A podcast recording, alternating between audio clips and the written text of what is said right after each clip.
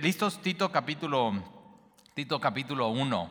Eh, y, algunos dicen, o sea, qué chistoso ese nombre, ¿no? De, hecho, en, México tenemos una adivinanza eh, de, Tito, Tito, Capotito, sube al cielo y pega un grito, ¿qué es?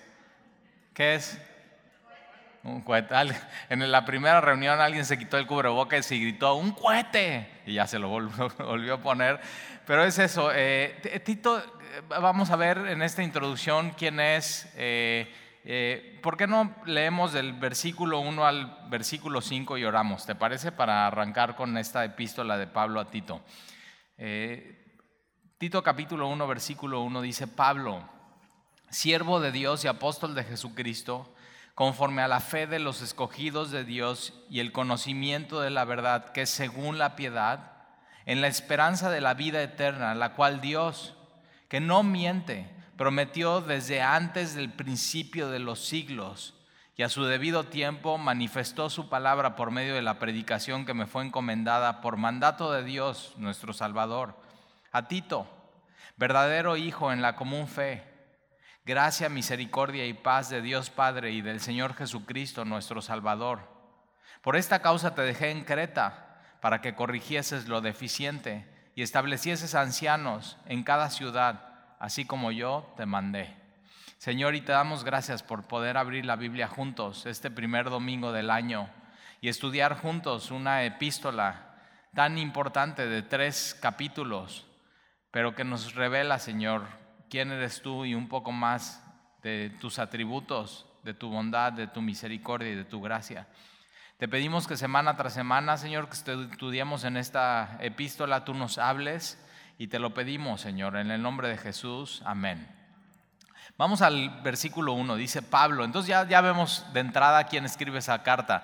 De hecho, nosotros cuando escribimos una carta hoy, nuestro nombre lo escribimos hasta el final, o sea, está escribiendo tal, estimado tal, ¿no? Y, en ta, ta, ta, y, la, no, y lo que hacían en este tiempo es que acuérdate que eran rollos, eran pergaminos, y lo primero que querían saber al leer el pergamino eh, para no desenrollar todo el pergamino a ver quién escribía al final, era, ponían quién escribía. Y Pablo se presenta, eh, acuérdate, es Pablo, es Saulo de Tarso, es Saulo que en el camino a Damasco, siendo el enemigo número uno de los cristianos, persiguiendo a los cristianos, es que ahí en ese momento tiene un encuentro con Jesucristo y su vida es completamente transformada. Y su mensaje entonces es, es el Evangelio. Y Pablo, de hecho, a los romanos dice, el Evangelio es poder de Dios para salvación a todo el que cree. Y él entonces, su propósito de vida y su causa cambia y ahora todo en su vida, todo el centro de su vida es Jesús, su mensaje es el Evangelio, su amor es por los perdidos y empieza a desarrollar un gran amor por Dios y Dios inspirándolo para escribir todas estas eh, cartas. Una de las cosas que Pablo, eh, así en cada una de sus epístolas, dice es que la fe tiene que causar algo en tu vida, que si tu fe es verdadera y tu fe es auténtica, entonces tu vida tiene que ser completamente transformada. Y entonces Pablo se presenta como Pablo, siervo de Dios y apóstol de Jesucristo. Fíjate cómo antes de decir que es apóstol, él dice realmente su identidad. Él, él sabe yo antes de ser apóstol, antes de ser encomendado con una misión de parte de Dios, soy un siervo. Soy un siervo de Dios. Y, no tenemos que olvidar eso. Y en este 2021 no te tienes que olvidar quién eres. Tú no eres lo que haces. Tú, tú, o sea, tu identidad está en Dios, tu identidad está en Cristo y nunca te tienes que olvidar que has sido llamado a servirle a Él.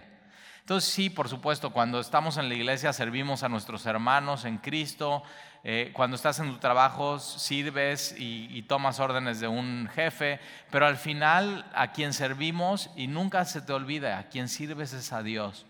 Todo lo que tú haces, desde que te despiertas hasta que te duermes, si tú eres de Cristo, todo lo haces para Él. Y entonces Pablo se presenta así, antes de ser apóstol soy siervo.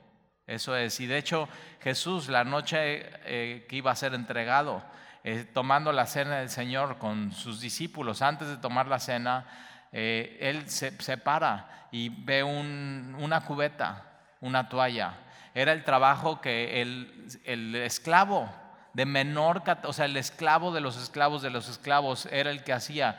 Y yo me imagino ahí todos sus, sus, apóstoles, sus escogidos, así simplemente de reojo viendo esa cubeta y nadie queriendo hacer ese trabajo. Y Jesús lo que hace es, deja muy claro que Él no vino a ser servido, que vino a servir. Vino a dar su vida por ellos. Y dice que Él sabiendo de dónde venía y a dónde iba, sabiendo por completo su identidad se fue y tomó esta cubeta, se ciñó la toalla y empezó a lavar los pies de sus discípulos. Y tenemos que recordar que si hemos decidido seguir a Jesús, tenemos que seguir sus pisadas. Tenemos que servirnos unos a otros, sabiendo que haciendo eso estamos sirviendo simplemente a Dios. Y entonces Pablo es siervo de Dios y apóstol, la palabra apóstol es enviado, él es enviado de Jesucristo. Y, y es, y sobre todo es esto, es Pablo sabe, soy de Jesucristo. ¿Tú sabes eso de ti hoy? O sea, ¿sabes de, quién eres? ¿Sabías que tú no te hiciste a ti mismo, sino que tienes a alguien que te hizo a ti, que es el rey del universo, que es Dios mismo, que es Jehová de los ejércitos? Y entonces tienes una responsabilidad con Él y entonces eres de Él y todo lo que Él hace es de Él, por Él y para Él. Y entonces Pablo, siervo de Dios y apóstol de Jesucristo, conforme a la fe, me encanta esto porque mucho de lo que vamos a ver en esta carta tiene que ver con la fe, conforme a la fe de los escogidos de Dios. Y tú y yo somos esos, hemos sido escogidos por Dios. Ahora es importante, o sea, cuando Dios nos escogió, nos escogió cuando, cuando nos vio que estábamos haciendo buenas obras, nos escogió cuando decidimos venir a la iglesia. no, o sea, la Biblia deja claro que Dios nos escogió desde antes de la fundación del mundo. Antes de que Jesús dijo sea la luz, te escogió a ti. O sea, es tremendo ese pensamiento. Conforme a la fe de los escogidos de Dios, tú has sido escogido por Dios para ser suyo. Tú has sido escogido por Dios para ser su siervo. Tú has sido escogido de Dios para recibir su amor. Tú has sido escogido por Dios para seguirle y conocerle. Entonces, conforme a la fe de los escogidos de Dios y el conocimiento de la verdad, una de las cosas que vas a ver del Tito es que tiene mucho que ver con primera y segunda de Timoteo. De hecho, yo digo que Tito es primera y segunda de Timoteo comprimidos en tres capítulos. Y una de las cosas que Pablo le dice a Timoteo en segunda de Timoteo capítulo 4 es predica la palabra. Y aquí lo, que pasa es que Pablo le está diciendo a Tito, ¿sabes qué es? El conocimiento de la verdad. Y una de las cosas que tú tienes que buscar este año es conocer la verdad conocer a Jesús, conocer más quién es Dios. Y lo vas a conocer en este libro, lo vas a conocer en la Biblia. El conocimiento de la verdad, la predicación de la palabra. La, la palabra no solamente predicada, sino leída por ti entre semana y buscando tú, buscando, buscando, buscando y encontrando más y más de la verdad y el conocimiento de la verdad, que según la piedad, fíjate, el conocimiento de la verdad, la predicación de la palabra, lo que está escrito en tu Biblia, conocer más a Dios, te tiene que llevar a, la piedad, a una vida piadosa. Y la piedad simplemente es eso, es escoger lo que Dios escoge. Ahora, ¿cómo puedes vivir una vida piadosa? Es sabiendo lo que Dios quiere para tu vida. ¿Y cómo lo sabes? Según el conocimiento de la verdad.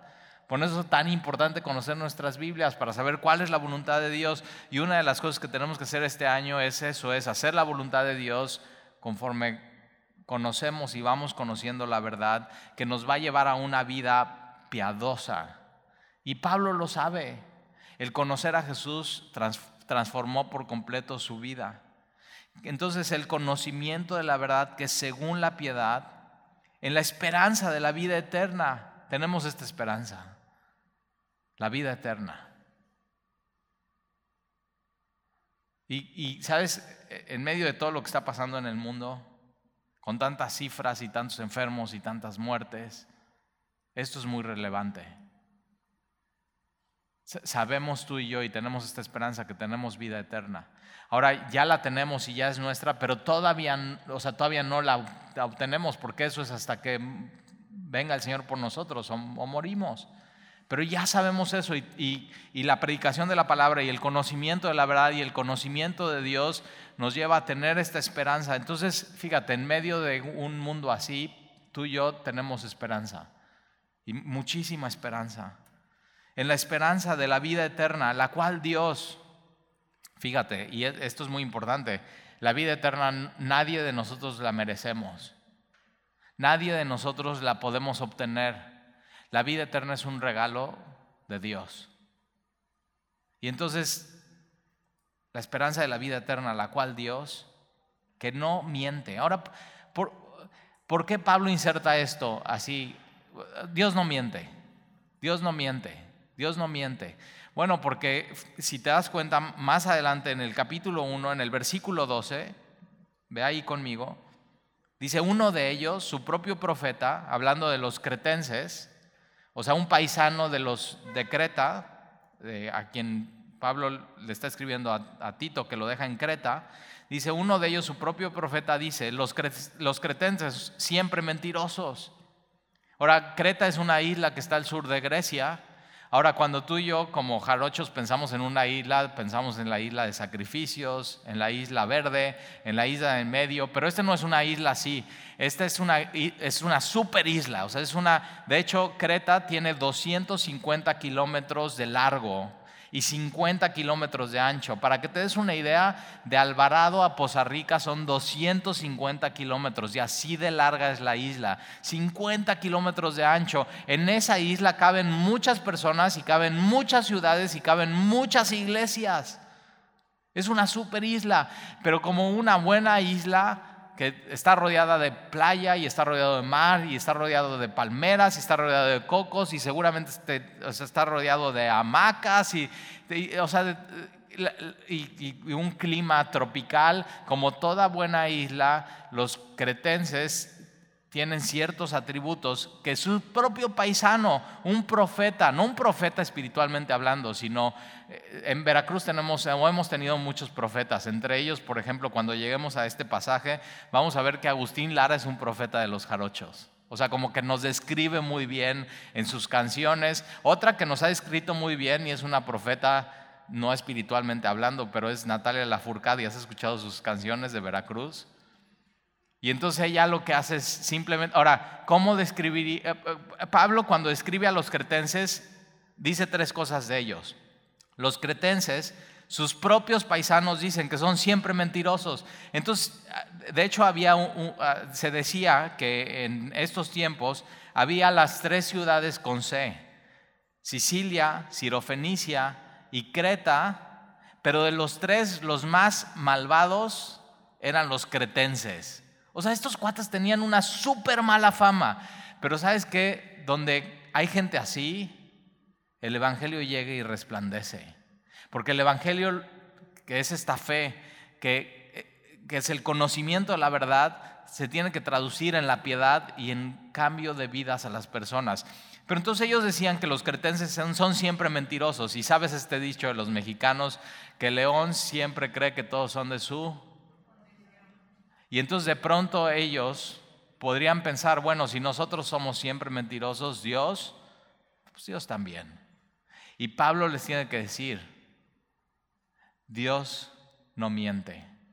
Y a veces como que pensamos que Dios es como nosotros, pero tienes que saber esto, Dios no es como nosotros.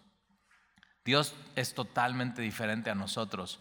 Dios se hizo como nosotros en Jesucristo. Él, siendo Dios, tomó forma de siervo y vino y se hizo como nosotros, Emanuel, Dios con nosotros, y se movió entre nosotros, pero es completamente diferente a nosotros porque tenemos un Dios que es santo, santo, santo, completamente diferente y completamente apartado.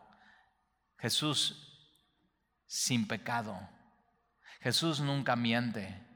Entonces, sabes que cuando estés leyendo tu Biblia y, vayas conociendo la verdad y la verdad resplandezca en tu vida, tienes que saber que Dios nunca te va a fallar, que Dios siempre va a ser fiel, que todo lo que dice va a ser verdad y todas sus promesas se van a cumplir en tu vida. Él, mira, creer en Jesús nunca te va a avergonzar. Puedes confiar en Él. Y posiblemente tú hayas tenido muchas experiencias en tu vida de decir, no, Tali, no, pues fíjate, yo, o sea, no, un marido infiel y entonces de pronto pensar que Dios puede ser infiel. O un hijo mentiroso y pensar entonces que Dios puede ser mentiroso. O un jefe que no te cumple lo que te prometió en tu trabajo. Y tienes que saber que no porque haya gente así. Dios es así, Dios es completamente diferente y tienes que saber eso. Por más desconfiado o desconfiada que seas, puedes confiar en Él porque Dios es un Dios de verdad, Dios es un Dios que nunca miente. Entonces si Dios dice que Él da vida eterna y lo único que tienes que hacer es confiar en Jesucristo, tienes que saber que Dios no miente y Él te está diciendo la verdad. Y puedes caminar durante este 2021 con esa seguridad y con esa convicción y con esa identidad y saber, o sea, ya es mío, ya es mía la, ya es mía la vida eterna. Entonces Dios no miente. Y Él prometió desde antes del principio de los siglos, ¿qué prometió? La vida eterna. Fíjate, Él no solamente te escogió desde antes del principio de los siglos, Él te escogió a ti, sino Él prometió para ti que te escogió la vida eterna de antes del principio de los siglos, pero como no merecías la vida eterna porque eres pecador y estás destituido de su, de su, de su gloria, entonces Él tuvo que poner provisión y entonces el Cordero de Dios fue inmolado desde antes del principio de los siglos. Antes de que Dios, Jesús dijera sea la luz, Jesús dijo sea la cruz y Él hizo provisión. Él cuando está haciendo el mundo y los planetas y las montes y los continentes y las montañas y, separa lo mojado de lo seco, Él ya está haciendo ahí sabiendo dónde va a ser el monte Calvario, dónde va a ir Jesús a morir por ti y por mí. Él ya hizo provisión desde antes. Entonces fíjate qué seguridad nos da eso. El, el plan de Dios se lleva a cabo a la perfección y entonces Él prometió desde antes del principio de los siglos y Él siempre cumple sus promesas y Él no miente. Y a su debido tiempo, versículo 13, manifestó su palabra. Entonces otra vez su palabra. Predica la palabra, conoce la verdad. Él prometió, ¿dónde prometió? En su palabra. Y, y a su debido tiempo manifestó su palabra por medio de la predicación que me fue encomendada por mandato de Dios nuestro Salvador. Ahora, Subraya esta frase en tu Biblia. Versículo 3, Dios nuestro Salvador. Esto es sumamente importante. ¿eh? Y no solamente la puedes subrayar en tu Biblia, Dios nuestro Salvador, sino si tienes una hoja en tu Biblia aparte y tienes una pluma, puedes anotar ahí esta frase, Dios nuestro Salvador. Y es muy importante, Dios nuestro Salvador. ¿Por qué? Versículo 4, mira, a Tito, Ahora, ¿quién es? Vamos a ver quién es Tito. Es un verdadero hijo en la común fe. Gracia, misericordia y paz de Dios Padre y del Señor Jesucristo, nuestro Salvador. Ahora, subraya esta frase ahí en el versículo 4. Jesucristo, nuestro Salvador. Entonces, en el versículo 3 subrayaste Dios, nuestro Salvador.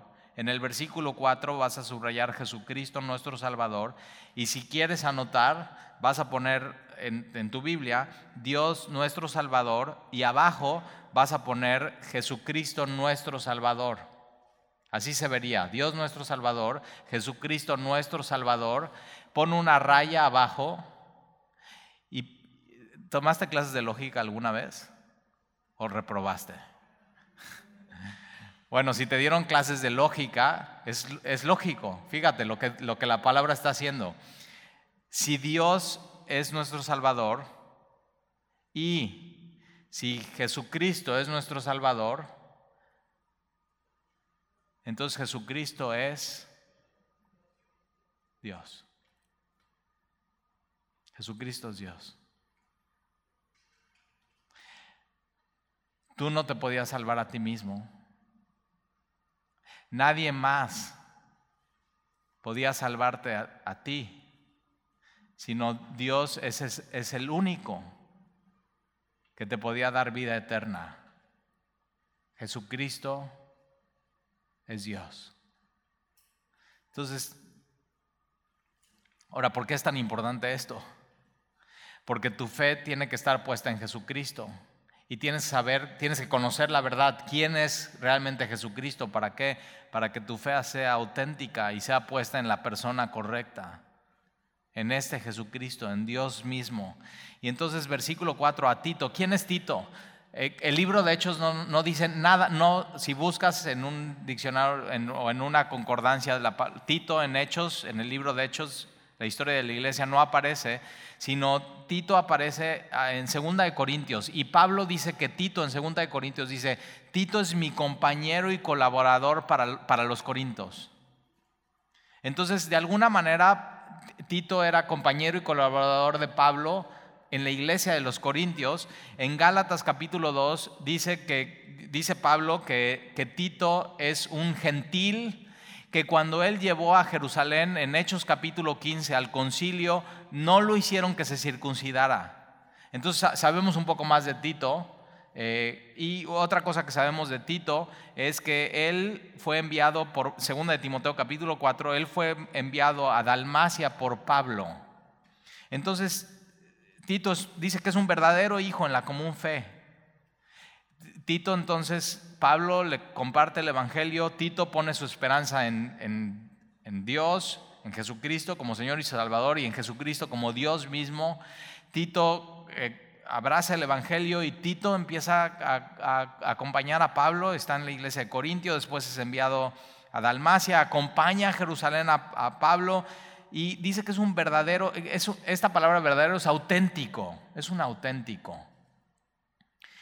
Y una de las cosas que enseña esta carta de Tito que vamos a ver es que había falsos maestros, que se decían ser cristianos pero no eran cristianos.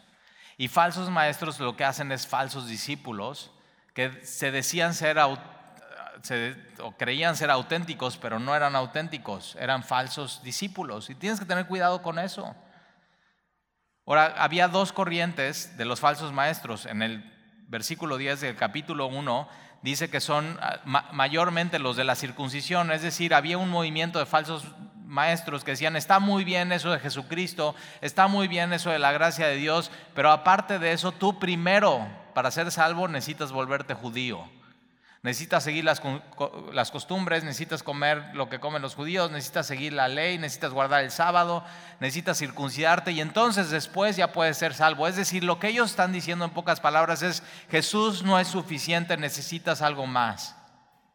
Y la otra corriente de falsos maestros, que lo vamos a ver en la carta, es aquellos que por otro lado dicen, no, no, no, está muy bien eso de Jesús, está muy bien eso de su gracia, pero si tú tienes a Jesús, ya eres salvo y no necesitas cambiar tu vida y puedes vivir tu vida en pecado. O sea, como si la gracia de Dios fuera una licencia para pecar. Puedes hacer lo que quieras en tu vida. Y ambos están terriblemente mal. Pero dice, Tito es verdadero hijo en la común fe. Me encanta porque es, es tan común Así como vimos en el amor de Jesucristo que es ancho, que todos caben. Y, y todo el mundo podemos tener fe en Jesucristo. No importa quién seas, no importa de dónde vengas. Tú puedes tener esto. No era para, la fe en Jesucristo no era para algunos pocos.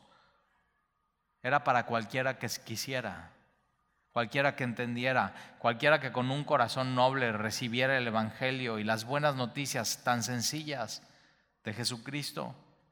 Y entonces Tito es verdadero hijo en la común fe. Y da el, saludo que Pablo da, pero agrega una, una, una frase más, porque dice gracia, misericordia y paz. Cuando Pablo les escribe las epístolas a las demás iglesias, nada más dice gracia y paz. Gracia es el saludo de los griegos, paz es el saludo de los judíos, shalom es plenitud, estar completos. Pero a Tito le dice una frase más, igual que a Timoteo, las epístolas pastorales, dice misericordia. Entonces todos, todos, todos necesitan gracia y paz y el orden es importante. Para tener paz en tu vida necesitas la gracia de Dios y recibir su gracia. No puedes tener paz si no recibes la gracia. Y, no es al revés. Primero la gracia, después paz. Pero si tú deseas y estás sirviendo en algún ministerio a Jesucristo, tú necesitas esto que Pablo le dice a Timoteo y a Tito. Tú necesitas misericordia. ¿Sabes por qué? Porque alguien que ha decidido servir a Jesús se va a equivocar. Y necesita una y otra vez la misericordia de Dios en su ministerio. Y Pablo entonces le dice a Tito, gracia, es la bendición y el favor inmerecido, es un regalo.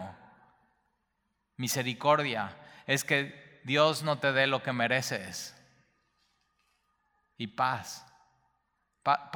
esta paz solamente viene de Dios Padre y del Señor Jesucristo nuestro Salvador.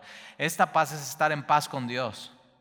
Ahora, la única manera de estar en paz con Dios es tener a Jesucristo como tu Señor y tu Salvador. Fíjate cómo van de la mano estos dos, Dios el Padre y el Señor Jesucristo, Dios el Hijo. Son inseparables. Nadie puede conocer al Padre si no es a través del Hijo. Y entonces, versículo 5. Por esta causa te dejé en Creta. Ya vimos que Creta es esta, esta isla. Y, una de las cosas por las cuales lo dejó Pablo en, Creta a Tito es para ir contra estas falsas enseñanzas. Ahora, quiero que veas algo en esta carta y que es muy importante. Capítulo 1, versículo 9 necesito que subrayes la frase sana enseñanza. Porque en estos primeros versículos Pablo está diciendo, tú necesitas conocer la verdad, tú necesitas su palabra, Él prometió en su palabra, Él por medio de la predicación de la... Entonces está enfatizando mucho la palabra, la palabra, la palabra, la palabra. Entonces lo que hace Pablo en esta carta, en el versículo 9, subraya esa sana enseñanza. En el versículo 13 busca la frase sana fe, sanos en la fe, ¿ya la viste? Sana enseñanza, sanos en la fe.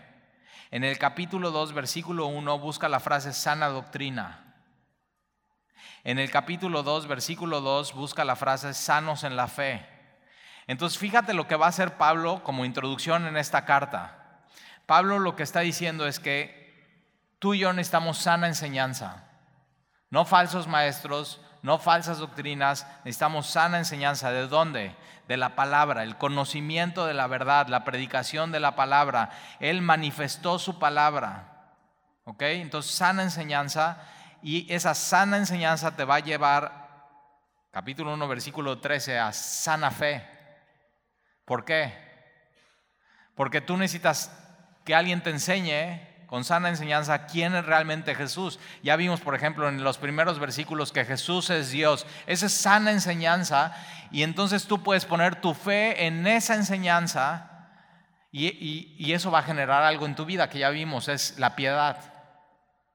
Ahora, el, el orden es importante.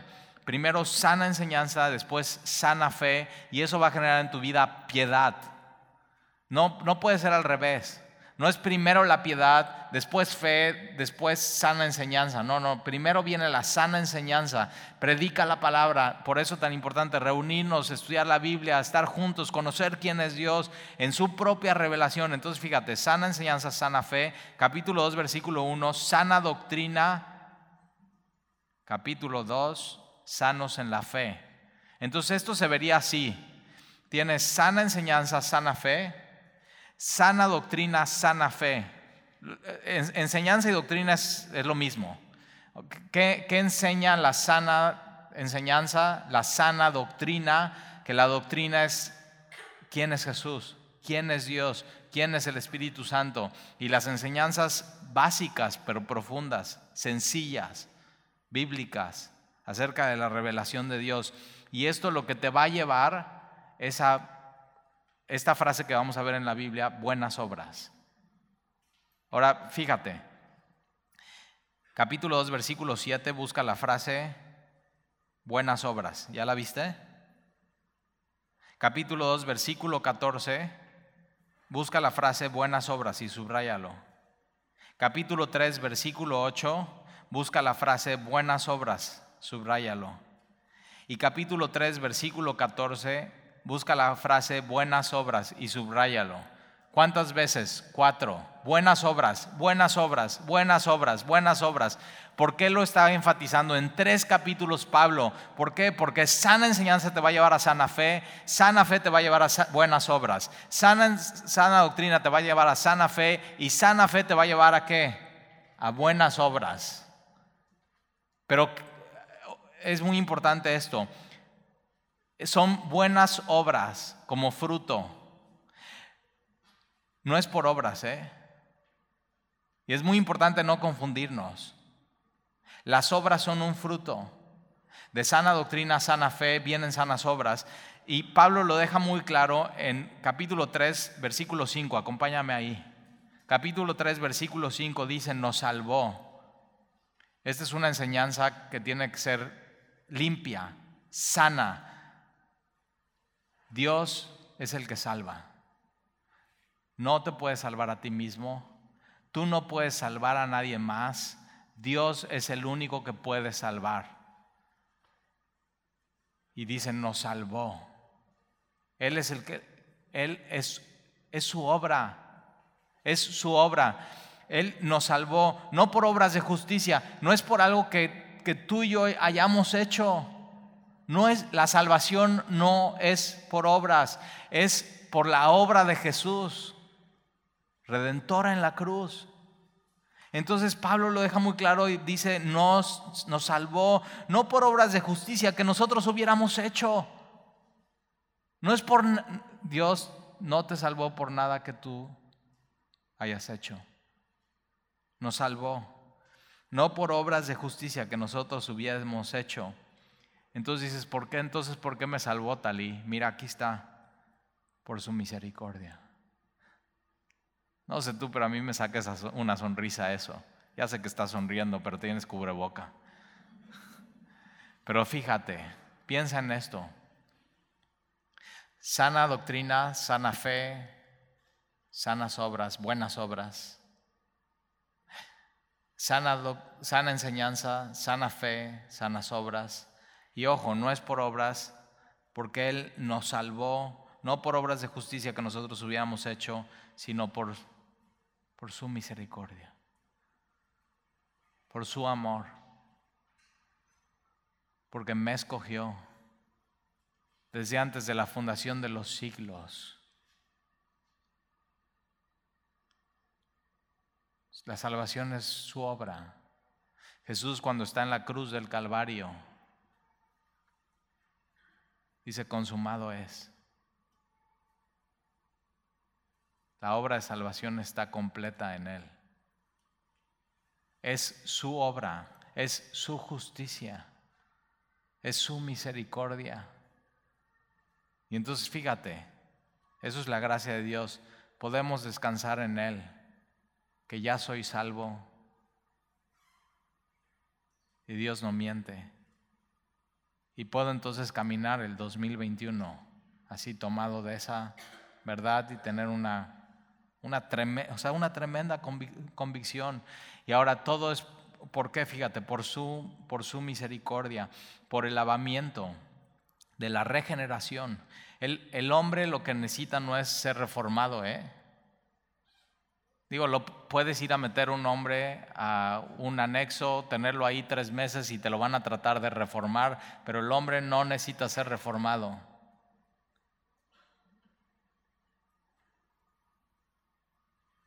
El hombre no necesita ser religioso. El hombre no necesita ser restringido. Si no ve el Gadareno, lo ataban, lo restringían y eso que no cambiaba nada en su vida, era peor, se lastimaba él mismo con sus cadenas. El hombre no necesita ser reformado, el hombre no necesita ser religioso, el hombre no necesita ser restringido, el hombre necesita regenerarse.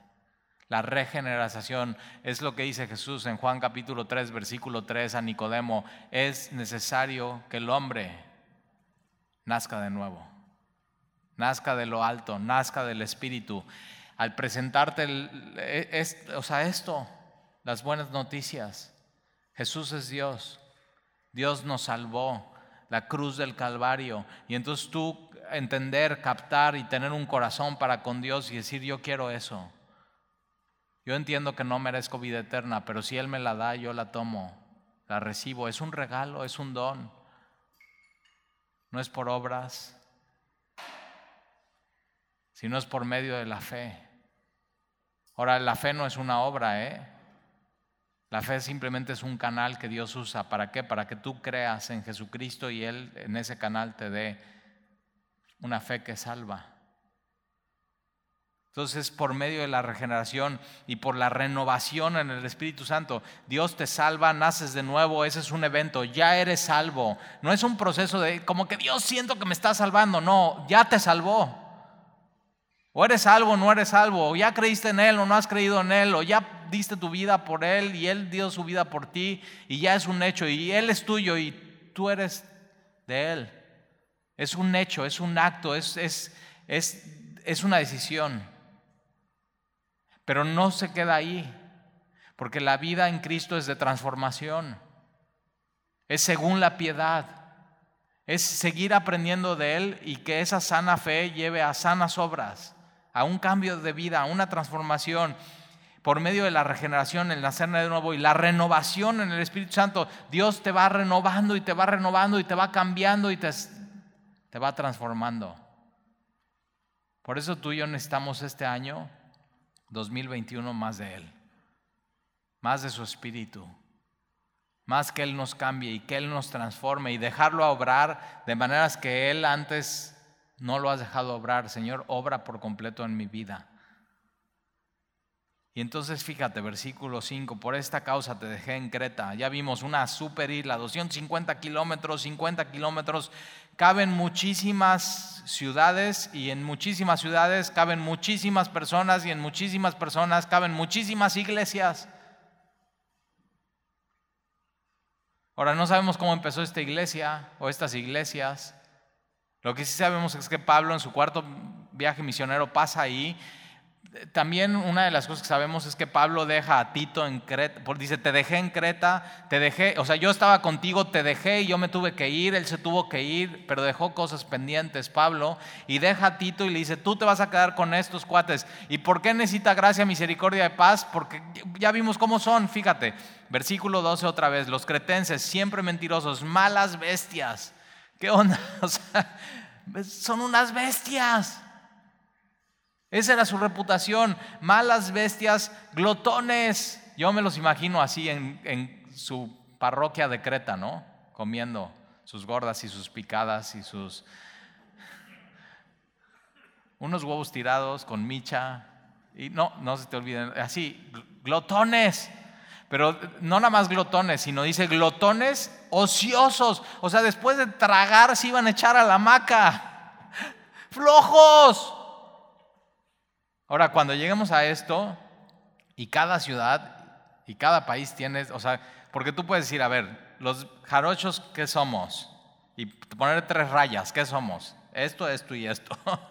y ya, o sea, los, sabes, o sea, somos, y, y no, espérate, y los de Alvarado, o sea, ¿qué, los de Alvarado, ¿qué son, no? Y puedes poner, dices, no, con una raya tengo, o sea, con una cosa los describo. Pero ojo, Pablo está diciendo, o sea, sus mismos paisanos dicen que son así, pero el Evangelio llegó no para que se queden así, sino para que sean transformados. Entonces nunca puedes encontrar un pretexto en ti de que, ah, pues es que soy de Veracruz y por eso soy así, ah, es que soy de Alvarado y por eso soy así, o es que soy norteño y por eso soy así, es que no, no, no puedes encontrar eso, porque en Cristo la Biblia dice que tenemos una nueva ciudadanía. Y ese está en los cielos. Entonces Él nos salvó por medio de la regeneración, nos hizo un nuevo hombre, somos una nueva criatura, de modo que en Cristo, eso, o sea, nueva creación, nueva criatura. Las cosas viejas pasaron, aquí todas son hechas nuevas. Y Él nos va renovando por el Espíritu. Y ojo, eso, Espíritu Él lo derramó abundantemente en nosotros. Y entonces dice, por esta causa te dejé en Creta, para que corrigieses lo deficiente. Y me encanta la honestidad de Pablo. ¿Sabes qué? Ahí en esas, en esas ciudades, o sea, necesito que te quedes y que corrijas lo deficiente. Ahora, no es deficiente de las iglesias de, no, pues mira, está deficiente el techo, ¿no? Aquí tenemos una deficiencia en el techo de Club Semilla. Desde hace tres años lo pusimos de cero y de nuevo, y cada que hay lluvias, hay goteras. Deficientísimo el techo. Y ya las últimas lluvias hasta se nos caía el plafón. O sea, imagínate. En una de las lluvias más tremendas, donde va corriendo el agua, literalmente se atoraba el agua, se llenaba de agua, se hacía una bola y caía al piso. Y así, eso. Y ahora estamos corrigiendo lo deficiente. Compramos nueva lámina, estamos haciendo un nuevo techo. creemos que en dos semanas va a estar, pero Pablo no se está refiriendo a las instalaciones, ¿eh? Pablo se está refiriendo a las personas. Y una de las cosas que tenemos que saber es que Pablo le dice a Timoteo, ¿sabes qué? Quédate para corregir lo deficiente. ¿Dónde? En la iglesia. Y eso es la iglesia.